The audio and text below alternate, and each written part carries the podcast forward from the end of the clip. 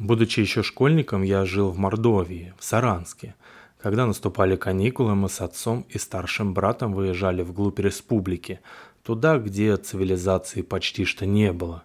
И вот однажды зимой поехали мы к отцовскому другу на две недели. Деревня, где жил дядя Гена, так звали друга, располагалась очень обособленно. До ближайшего населенного пункта там километров 30.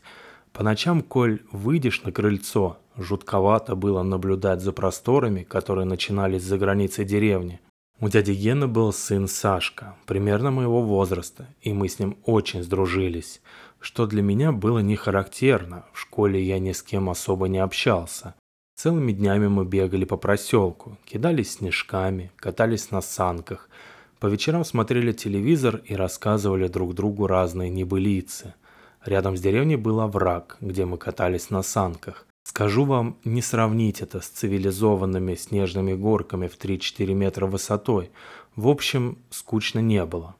Однажды, когда уже смеркалось, мы, наигравшись в этом овраге, возвращались домой, и я заметил в отдалении черное пятно на снегу. Подходить ближе не стал, так как протопка туда не вела, а ноги замочить не хотелось. Да и особого значения этому не придал, мало ли – кто-то костер разжигал или теплотрасса выходит близко к земле. Хотя если подумать, какая теплотрасса может быть в таком месте? На следующее утро, разбуженный отцом и успевший позавтракать, я нигде не нашел пса-малыша, который жил у нас во дворе. Малыш любил порезвиться и пару раз убегал на улицу, когда на часах была полночь. Но спать все равно возвращался во двор. Мне стало немного не по себе, когда я краем уха поймал разговор дяди Гены и какой-то бабки. Оказывается, кроме малыша пропал и местный пьяница, шатавшийся по всей деревне и иногда выклянчивавший у нас с Сашкой деньги. Безобидный, в общем-то, человек. Я сказал Саше, что, наверное, в деревню наведался маньяк, который убил и собаку, и алкаша, и что лучше бы нам сидеть дома. Но он поднял меня на смех. Какой здесь может быть убийца? Тут все друг друга знают, а чужеземцу сюда не добраться. Тем не менее, нам сказали, чтобы мы далеко от деревни не уходили, а то мало ли что может случиться. Три последующих дня пролетели без происшествий. Мы с Сашкой, как обычно, проводили все время вместе. Больше никто не пропадал. И вот в выходной день, с утра пораньше, мы пошли покататься на санках. Втайне от храпящих старших вытащили санки и отправились на тот холмик, откуда всегда съезжали вниз. Сашка предложил пройти подальше, где мы еще никогда не были. Мол, там спуск круче, и кататься, следовательно, будет веселее. Протопки почти не было, только чьи-то редкие следы. Но я согласился, так как Сашка плохого не посоветует. Идти пришлось довольно долго, где-то с километр, но мы все-таки добрались до этого места. И действительно, тот овраг был еще глубже привычного – и мы со смехом и улюлюканьем спустились в него несколько раз подряд. Потом, когда надоело, я предложил обследовать овраг, который оказался не только глубже, но и обширнее. Прошли до середины, и тут я увидел впереди черноту, как несколько дней назад. На этот раз пятно было гораздо больше. Надо было сразу повернуть назад и бежать домой, но любопытство все же пересилило страх. Мы подошли поближе к пятну и оглядели его. Я зачерпнул в ладонь немножко этой странной субстанции и вдруг понял, что это снег, только черный. Как бы странно это ни было. Я снял перчатку и потрогал его голой рукой. Ничего особенного, тает точно так же, как и белый, и вода, что характерно темной или хотя бы мутной, не была. Самая обычная, бесцветная. У меня страх как рукой сняло, а вот Саша что-то разнервничался. Говорит, давай назад пойдем. Мол, родители увидят, что нас нет, и забеспокоятся. Я спросил у него, в чем дело, но он так и не ответил, только продолжил меня торопить. Ладно, пошли, тем более, что метель началась. Пропыхтели через весь овраг, уже почти добрались до склона, и тут Сашка меня остановил. Увидел я, почему и сердце в пятки ушло. Черный снег был теперь и у склона, как будто сдвинулся с места и нас обогнал. Мы прошли вдоль склона, но везде была все та же странная чернота. До меня начало смутно доходить, что мы влипли. Как выяснилось, после десяти минут блуждания черный снег взял нас кольцо, не оставив нигде свободных проходов. Правда, у самого склона полоса черноты была наиболее узкой, и Сашка решил рискнуть, перешагнув через нее. С грехом пополам это у нас получилось. Черных участков он не задел и начал карабкаться вверх.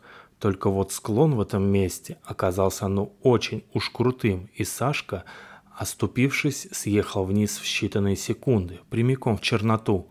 Он провалился в нее с головой, и, что любопытно, поверхность снега оставалась такой же ровной, как и была до падения в него.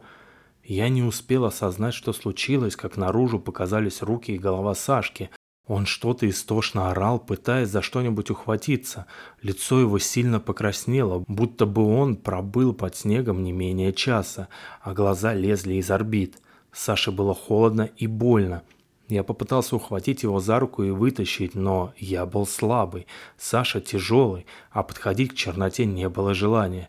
И тут Сашку что-то потянуло вниз – он еще старался сопротивляться, но черная масса начала облеплять его тело, руки, лицо. Несколько секунд он торчал над поверхностью снега, похожей на уродливую скульптуру из сажи, а потом его резко дернуло, и все кончилось. Остались только я, метель и эта черная дрянь, притворявшаяся снегом. Потом я орал, звал на помощь, пока голос не сел и горло не заболело, но никто так и не пришел.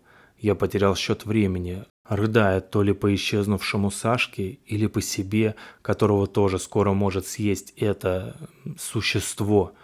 Рыдал, пока слезы не кончились и меня не начало рвать. Черный снег с радостью поглотил содержимое моего желудка, но не торопился заниматься мной самим. Я же пытался засыпать его обычным снегом, коего было в достатке, чтобы можно было перебраться к склону, но чернота с легкостью расправлялась с белизной. Не знаю, сколько часов я там пробыл, наверное, не менее четырех. В конце концов я почувствовал жуткую усталость. Я забрался на возвышенность, надеясь, что до нее чернота не доберется, и через несколько минут заснул. Когда меня разбудили, метель уже кончилась и небо потемнело. Было уже семь часов вечера, когда папа, брат и дядя Гена обнаружили меня, продрогшего, спящего на дне оврага. Черный снег к этому моменту исчез так до меня и не добравшись. Приведя меня домой и отпоив чаем, взрослые расспросили меня по поводу случившегося и, конечно же, поинтересовались, где Сашка. Я не стал врать, рассказал все, как было. Никто из мужчин мне не поверил. Они, я полагаю, более склонны были бы поверить в то, что на нас напал маньяк, который утащил Сашку к себе, а меня оставил замерзать. А вот мать Саши, как я заметил, переменилась в лице уже после первого упоминания мной черных пятен на снегу. Когда я закончил рассказ, она ушла к себе в комнату и долго плакала. Потом, успокоившись, сказала мне, чтобы во враг я больше не ходил, и что вообще изначально не надо было разрешать нам там кататься. Сашку, конечно, искали всей деревни. Как я потом узнал от папы, искали и весной, когда снег сошел, но тело так и не нашли – что там тело, даже одежды. Я поэтому не удивился, так как своими глазами видел, что моего товарища сожрал черный снег, и понимал, что с малышом и деревенским пьяницей случилось то же самое. Мы уехали домой через два дня и больше в эту деревню не возвращались.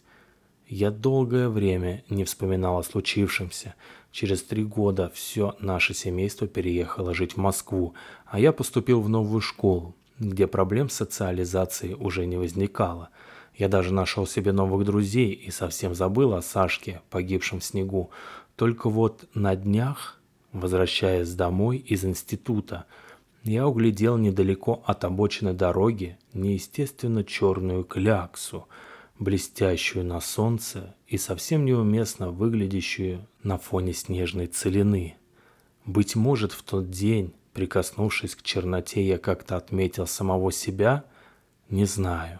Но сегодня утром я увидел черное пятно у себя под окнами. Слава богу, что мы живем на пятом этаже. Похоже, пора снова переезжать. И чем дальше, тем лучше. конец. Советуйте подкаст друзьям, подписывайтесь, ставьте оценки, пишите комментарии на Apple подкастах. И до новых и удивительных встреч. Пока-пока.